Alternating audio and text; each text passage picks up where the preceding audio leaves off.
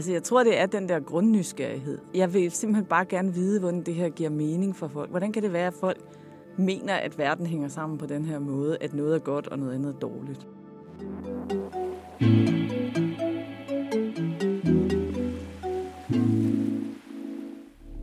Hver dag gør danske forskere de mest utrolige opdagelser. I denne her podcast, der skal vi tale med danske topforskere og høre om, hvad de går og nørder med, og hvordan det har betydning for vores verden og vores hverdag. Jeg hedder Anja Setti Andersen, jeg er astrofysiker og professor, og med mig har jeg journalist Mikkel Frej Damgaard. Det her er videnskab fra Ville Hjerner. Jeg glæder mig til at blive klogere.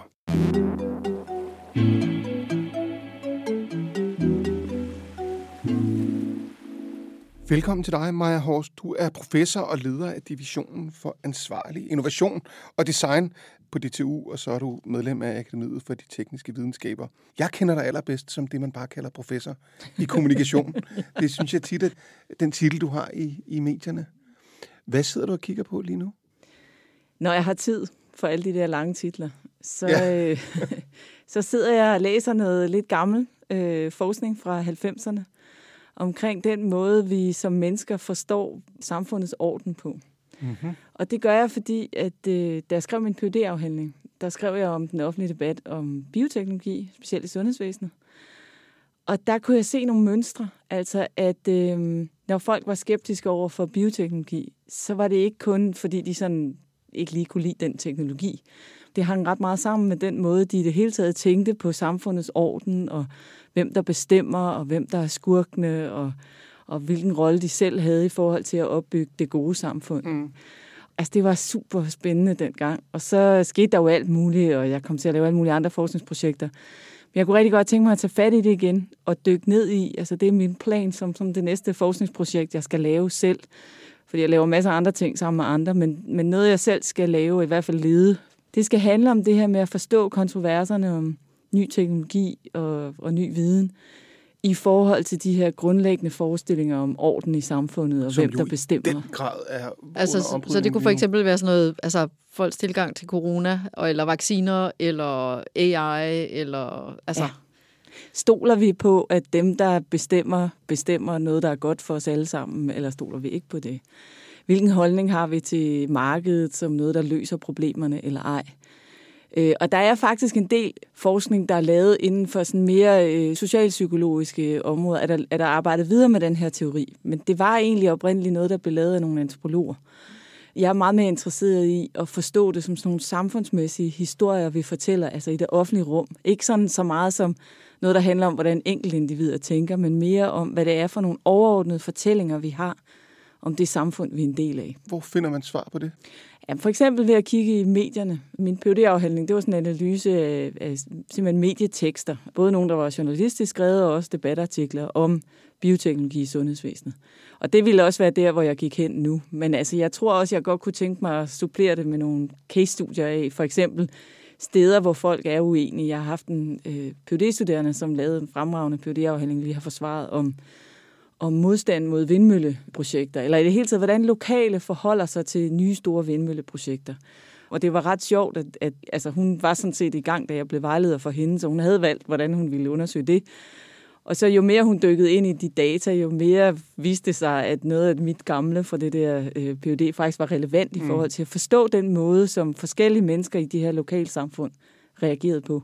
Og det fik mig selvfølgelig også til at tænke, ej, det skulle jeg simpelthen tage op igen. Altså, så det er det aktuelle forskningsprojekt, eller sådan det, der, det, der er på, på tegnebrættet? Ja, det, det skal jeg lave på en eller anden måde, og det, sådan er det jo at være forsker. Nu skal jeg prøve at se, om jeg kan finde nogle penge til det, så jeg kan få nogle andre at lege med. Hvordan sælger du det så? Hvad bliver dit elevator pitch?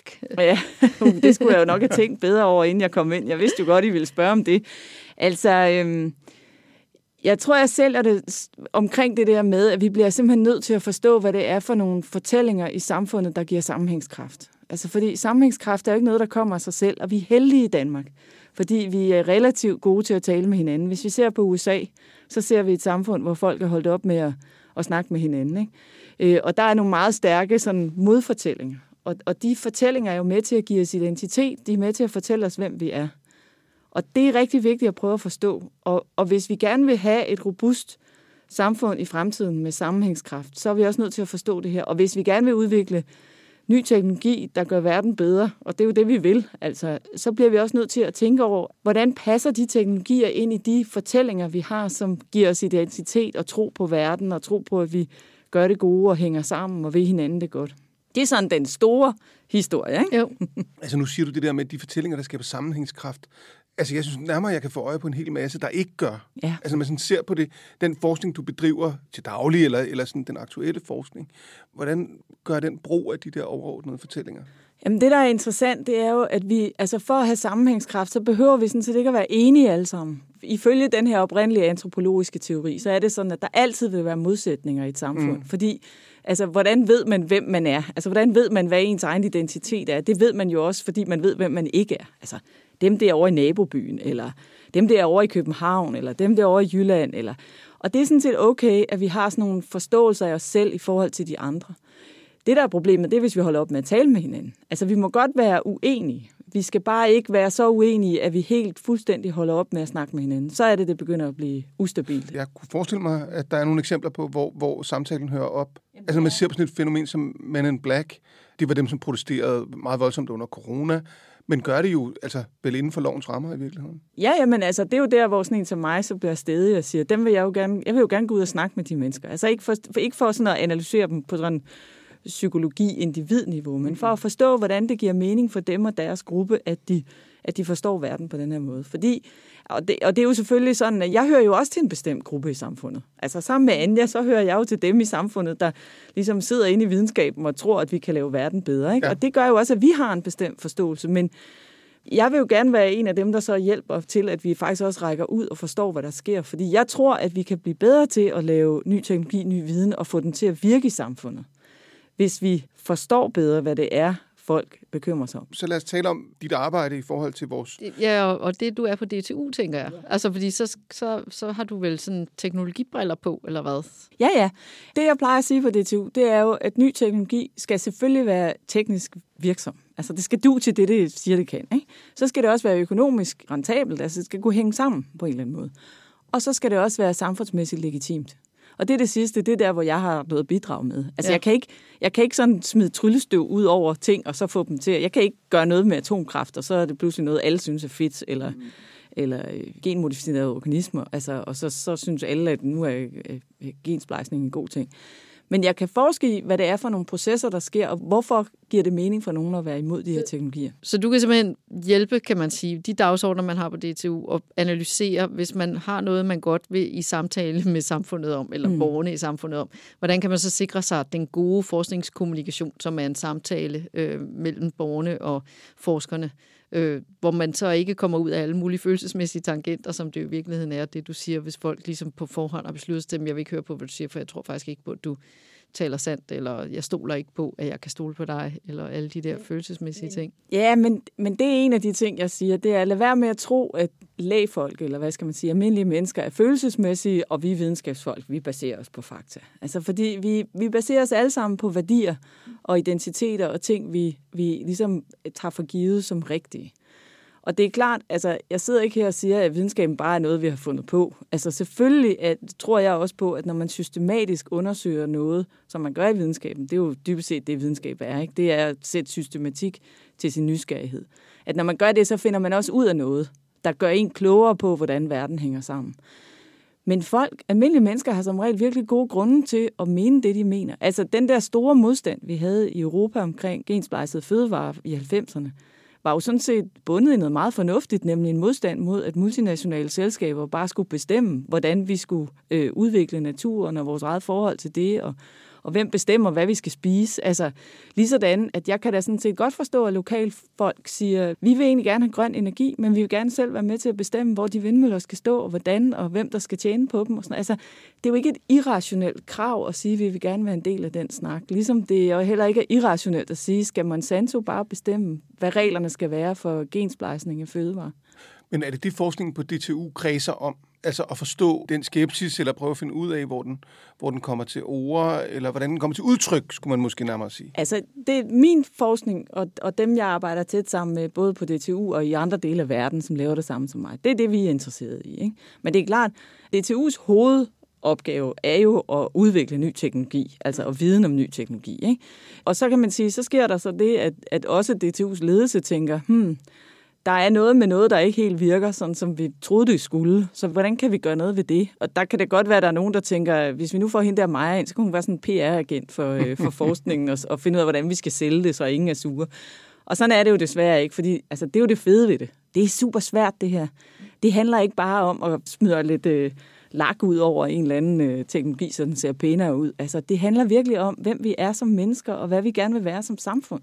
Så helt lavpraktisk, når du så forsker i det, så siger du, nu kigger jeg på, hvad har, hvordan har medierne omtalt det her siden 1980 og så frem til i dag, og så laver du sådan en analyse af, hvordan har beskrivelserne været, eller diskussionerne omkring det været, eller fremlæggelserne, er der nogle farvede fordomme eller nogle forhåndspositioner, når folk de går ud og... Ja, eller jeg sidder og læser kvalitativt medieartikler, ikke? Øh, for eksempel om kunstig intelligens. Så sidder jeg og læser og siger, okay, hvad er det egentlig, der bliver sagt? Hvad er det for nogle argumenter, der bliver brugt for at både argumenter for, at kunstig intelligens er godt, eller argumenter for, at det er dårligt. Hvad er det for nogle argumenter, der bliver brugt?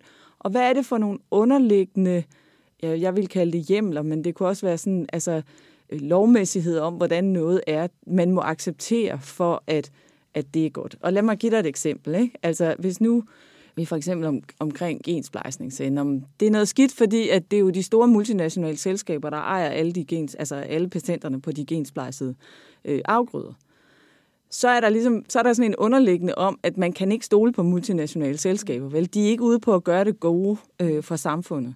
Eller at øh, det dur ikke, at det er markedet, der styrer udviklingen af kunstig intelligens. Så er der sådan en underliggende forestilling om, at markedet ikke kan gøre ting gode, men kan gøre dem dårlige. Så det er den slags underliggende, implicite hjemler, som jeg leder efter så kunne jeg godt tænke mig at spørge, fordi det er noget, jeg kan mærke sådan fra mit eget liv, og i virkeligheden også noget af det, som, som Anja er inde på lige før, ikke det der med, jeg kunne forestille mig, at det, som handlede om genteknologi og skepsisen over for de multinationale selskaber, var stor i 90'erne, men må vel også handle om fremmedgørelse. Altså, kan vi tillade os at være Gud dengang? Ikke? Mm. Altså, den fremmedgørelse er vel også det, der driver en stor del af den teknologiskepsis, der er til stede? Altså, med far for os, det er jo nok også noget med, at du ikke er helt ung længere, Mikkel. Hvis du ser på dine børn og den måde, de tager teknologier til sig. Ja, altså, det er meget skræmmende. De teknologier, undskyld.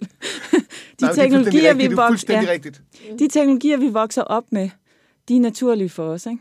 Altså, jeg har aldrig haft noget problem med fjernsynet, men det havde mine forældre, ikke? Altså, jeg hørte jo til dem, der ikke måtte se dollars, fordi at det blev man nok et dårligere menneske af. Altså, det var, og det er virkelig sjovt at tænke på, ikke? Altså, min søde forældre, nok mest min mor, der virkelig synes, at altså, hun var faktisk et, et godt hjerte overbevist om, at det var skidt for mig. Man får firkantede øjne og ja, det nej, der. mere sådan noget med, at man får et forkvaklet syn på, ja, altså, det, det er et underlødigt kulturprodukt. Ikke? Ja, så var det faktisk mere produktet, ja, ja. end det var teknologien ja, ja, der. men så kom jo alle de der studier af, hvordan folk faktisk bruger den slags ting, og så fandt man ud af, at at folk sidder jo ikke bare og bliver fodret med det der, og så tager det ligesom det for gode varer, men de snakker om det. Der er blandt andet nogle teorier, som hedder uses and gratification, som handler om det der med, hvad bruger man sådan et medieprodukt til? Ikke? Øh, og at det faktisk er noget, vi snakker om, og vi forholder os til karakterer, og de bliver en del af vores liv, og vi kan, altså ligesom vi fortæller historier om vores familie, så kan vi pludselig også fortælle historier om, om de der mærkelige karakterer, de der soap opera, ikke? Så pointen er, at, at øh, jeg kan også godt have, altså som alle andre forældre, da mine børn, øh, de var lige sådan, de var børn, da sociale medier begyndte, ikke? og jeg kan godt huske, at, at jeg vidste godt, at Facebook var der, men jeg tænkte, det skal jeg nok ikke bruge tid på. Men så, da mine børn skulle til at, ligesom på Facebook, så var jeg sådan, okay, nu må jeg hellere også komme på. Og det var også sådan lidt, nå, men... Altså i virkeligheden vil jeg sige, Facebook er nok en af de ting, hvor vi har været ikke nok. Altså det blev underhypet i forhold til, hvor meget sociale medier faktisk har lavet om. De fleste teknologier bliver jo overhypet, altså i forhold til, at vi tror, de laver for meget om. Så i dit forskningsprojekt, hvad er det, du sådan tænker er virkelig, virkelig spændende, og hvad perspektiverne i det? Altså, nu vi snakket lidt om, ja. hvad DTU's perspektiver i det, men hvad er det for ja. dig, tænker jeg, som, som Jamen, forsker? For mig er det det der med at forstå de der overordnede fortællinger, der leder os til den måde, vi fortolker vores verden på. Øh, og det var det, jeg også var lidt inde på før, det der med, at som forskere fortolker vi jo også verden. Altså, vi har jo også en forestilling om, hvad der er rigtigt og forkert. Og for eksempel har vi den værdi, at beslutninger skal bygge på viden. Ikke? Altså, det er jo ikke en lovmæssighed, det er jo bare en værdi, vi har. Eller bare, altså, bare. Men, mm. men det er jo en værdi, ligesom at at man kan også have den værdi, at beslutninger skal bygge på, hvad flertallet siger. Og så er det sådan set det, der bestemmer. Ikke? Mm. Og der synes jeg, at det der med at finde ud af, hvad er det, der gør, at folk kan mene noget helt andet end mig. Altså det, synes jeg, altså, det er simpelthen min grundnysgerrighed. Det er, hvordan kan det være, at det giver mening for dem at ligesom forstå verden på den her måde? Er der noget, der virkelig sådan har overrasket dig, hvor du bare var sådan, okay, det havde jeg ikke set komme, eller der tog jeg helt fejl, eller jeg troede, det hang sammen på en anden måde? Men jeg kan mærke, hvordan jeg selv rykker mig rundt. Altså, fordi der er ligesom, i den der oprindelige antropologiske teori, jeg er inspireret, der er ligesom fire grundformer for at forstå verdensorden. Ikke? Øhm, og der startede jeg helt klart primært i en, altså også fordi, at i noget af den forskning, der er lavet, der bliver det sådan, med den måde, jeg ser på verden på, så bliver det alt for ensidigt i forhold til, at det bliver meget sådan, øh, folk er ligesom på en bestemt måde. Og jeg, jeg tror, at det er meget mere sådan, at der er ligesom nogle, narrative miljøer, altså sådan nogle overordnede fortællinger, som vi træder lidt ind og ud af og bruger, når det passer os. Altså, øh, ligesom at jeg er måske sådan teknologi øh, øh, sen på nogle punkter, men på andre punkter er jeg måske relativt hurtig til at tage ting ind. Ikke? Og det har overrasket mig lidt, hvor meget jeg selv flytter mig rundt. Altså, hvordan jeg egentlig kan skifte standpunkt altså omkring verdens orden, sådan fra sag til sag. Og det tror jeg også er, fordi jeg arbejder så meget med det, at jeg ligesom er blevet frigjort lidt fra mine grundværdier. Ikke? Men også fordi jeg gør det, så har jeg jo også ændret syn på teknologierne. Altså, jeg tror, da jeg var 25-30 år, der var jeg sådan ret skeptisk over for bioteknologi og i det hele taget, altså alt det der med, at nu kommer den der nye moderne teknologi, og den ser måske god ud sådan på overfladen, men i virkeligheden, hvad gør den ved os som mm. mennesker? Og sådan, altså den der forskning om glidebanen og sådan noget, ikke? og det kunne, vi kunne komme til at fortabe os selv. Og det er noget, jeg har måttet opdage. Altså, jeg synes mere og mere, at det er en lidt sjov fortælling. Altså også fordi den sætter ligesom os selv som centrum i hele verdens historie. Altså, at lige nu er vi på et rigtig godt sted, og, og uh, det er enormt vigtigt, hvad der sker, fordi vi falder ned af den der, vi mister vores humanitet, uden at lægge mærke til det. Ikke? Mm. Altså som om, at vi er de mest humane mennesker lige nu. Hvad er det for en underlig forestilling om os selv? Ikke? Det, det har overrasket mig, det der med, hvor meget man kan, altså at man faktisk godt kan flytte sig rundt så, så det, jeg hørte dig sige, det er, at hvor du, da du var yngre, så tænkte du, at teknologi, det var sådan, det skulle man passe lidt på. Og, og nu er du der, hvor... Altså, jeg, jeg tænker jo sådan meget selv, at når alting har jo en for- og en bagside, ikke? Ja. Og det meste teknologi, det opfinder vi jo, fordi vi skal bruge det til noget, til at gøre livet bedre for mennesker, og så bliver problemet, når vi overdriver, ikke? Mm. Altså, bare i mit eget felt. Satellitter er super gode, det giver os telekommunikation. Ikke? Nu er Elon Musk så ved at sætte rigtig mange øh, low-orbit satellite op, som han måske ikke har helt kontrol over. Det kan blive rigtig skidt. Ikke? Mm. Men indtil det bliver rigtig skidt, så er det faktisk virkelig fedt, for så er der internet til hele jorden. Ikke? Ja. Men det må jo gøre din forskning endnu sværere, tænker jeg. Altså, Jamen. fordi så, hvordan kan du så overhovedet lave sådan en eller anden hypotese om, når, men når folk tager den her teknologi til sig, eller så, så mener de et eller andet, hvis folk rykker sig rundt ligesom dig, hvilket jeg tror, det lyder rimeligt, at det gør de. Men hvad, ja. så, hvordan gør man så i din forskning helt konkret? For... Men altså, faktisk så er min forskning jo ikke så meget hypotesedrevet. Altså, det er den måske, men på en lidt anden måde, tror jeg, end man er vant til at tænke på det inden for naturvidenskaberne. Fordi min er lidt mere fortolkende så det er klart, at jeg har nogle overordnede hypoteser om, at der ligger nogle bestemte forklaringsmønstre, som jeg kan se, hvis jeg ligesom fortolker teksten. Ikke?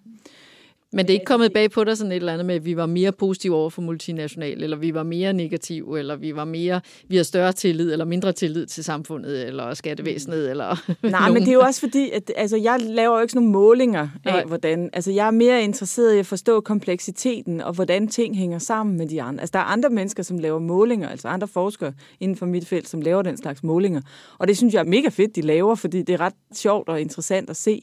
Altså for eksempel var det meget interessant, at at vi på den ene side i Danmark var ret skeptiske i 90'erne over for, for brugen af gensplejsning. Men da så øh, stamcelleforskningen kom frem sådan lidt senere omkring årtusindskiftet, ikke, så viste det sig faktisk, at vi var nogle af dem i Danmark, der var, eller i Europa, der var mest positive over for stamcelleforskning. Og det var egentlig lidt sjovt, men det tror jeg også godt, man kan forklare, når man ligesom ser på, hvad det var for en specifik historie, der var i Danmark med Novo og øh, insulin og sukkersygeforskning, alt sådan noget. Ikke?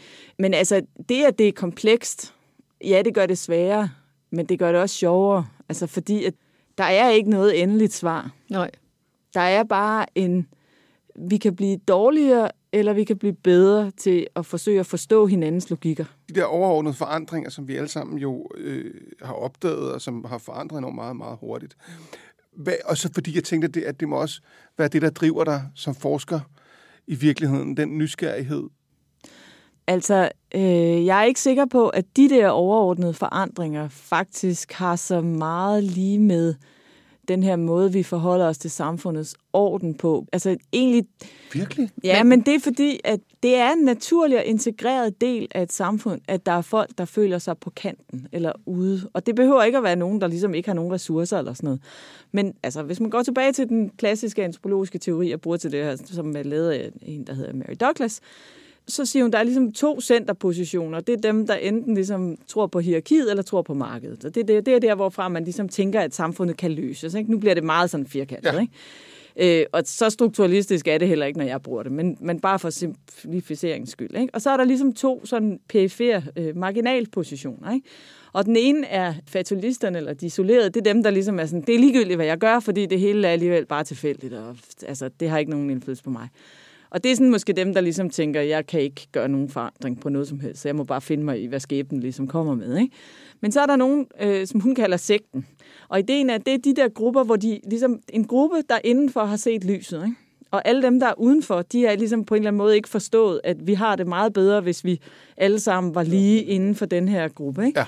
Og nu kan man jo være en sekt, øh, i gåseøjne på mange forskellige måder. Altså, det pointen, altså, det ikke, behøver ikke at være sådan en religiøs ting, vel? men det der med at være en, en gruppe af folk, hvor vi alle sammen er lige, og ligesom vi, vi ved, hvordan vi gerne vil leve det gode liv. Og hvis bare alle andre kunne se, at det er sådan, man skal gøre, og være flinke ved hinanden, og dele alting og sådan noget. Altså, om det nu lige er penge, man deler, men i hvert fald være sådan, altså lighedsorienteret. Ikke? Det kan man sådan set være på rigtig mange måder. Altså, det kan være social status, for eksempel. Ikke? Det betyder ikke noget, hvem der er professor. Altså, fordi at alle skal have lov til at sige, altså, sådan er vi jo faktisk ret meget i Danmark i forhold til mange andre lande, er vi jo meget sådan lighedsorienteret i det danske universitetsverden, ikke?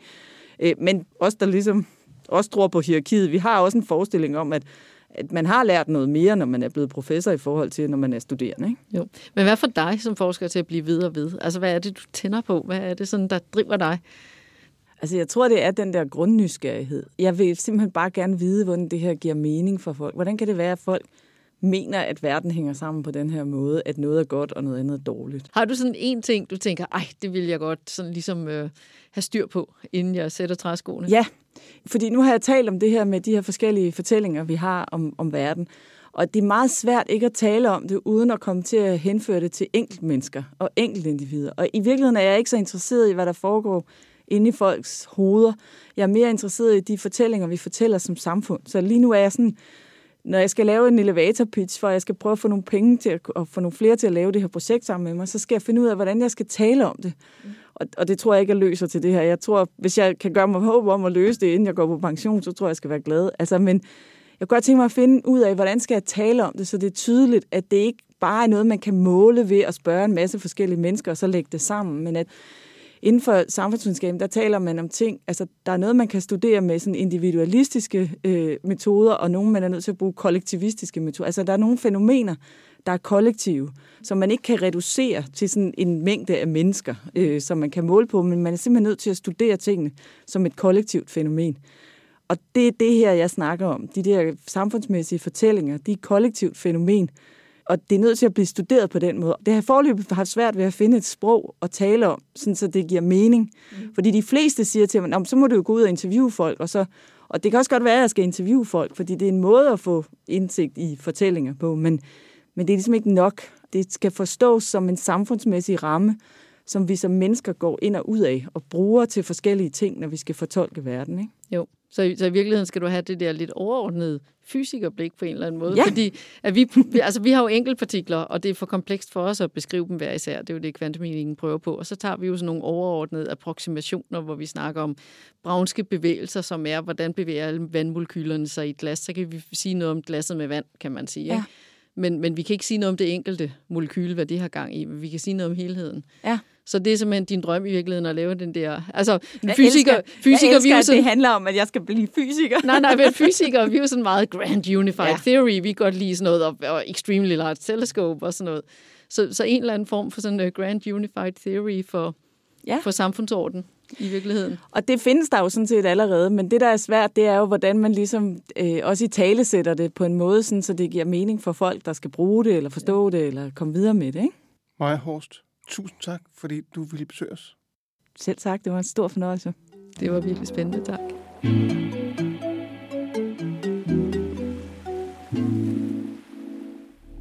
Du har lyttet til Videnskab fra Vilde Hjerner. Lærte du noget nyt og spændende? Måske noget om vores forskellige perspektiver på, hvordan verden hænger sammen? Jamen så anmeld endelig podcasten, så den når ud til endnu flere, og del den med dine venner. Værterne er Anja Setti Andersen og Mikkel Frej Damgaard. Dagens gæst er professor Maja Horst. Podcasten er produceret af mig, Benjamin de Sousa.